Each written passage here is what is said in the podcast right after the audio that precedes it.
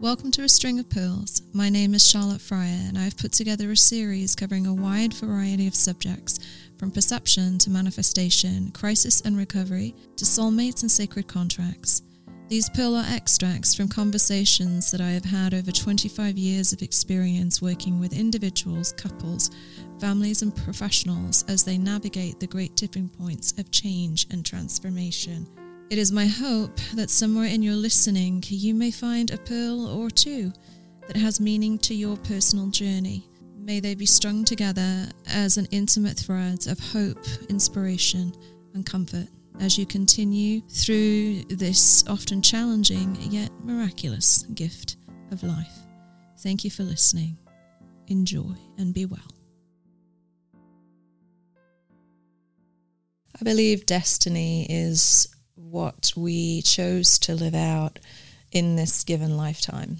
I um, really am passionate about the fact that we are not victims here. I believe that prior to this lifetime, we made certain choices about what it was um, that we wanted to experience in this particular incarnation. I believe that destiny is very much about one's evolution of, of consciousness. And so, as each lifetime is experienced, the, the theme of that lifetime expands. And typically, the expansion of the theme is in the direction of creativity and contribution um, and service. Because as we become more evolved, that is more of our uh, primary instinct is to is to give. And so destiny,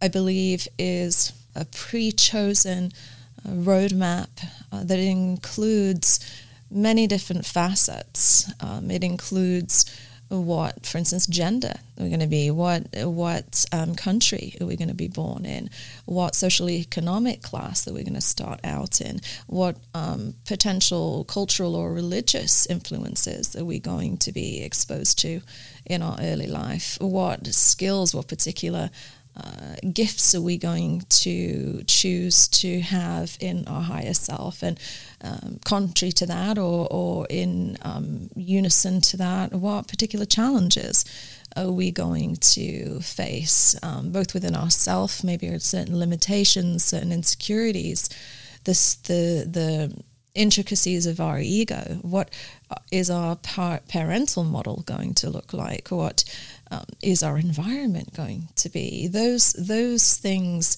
are really uh, key. It's an architecture that is designed to facilitate the paths, the parallel paths in which we're going to have the opportunity through free will to, to choose to walk and to fulfill.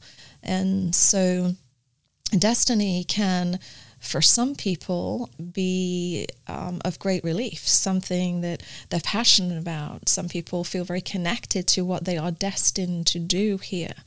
Other people don't believe in a, in a destiny. And then you have people somewhere in the in the in the middle where they they believe and they may have a sense of what they're destined to do or to fulfill.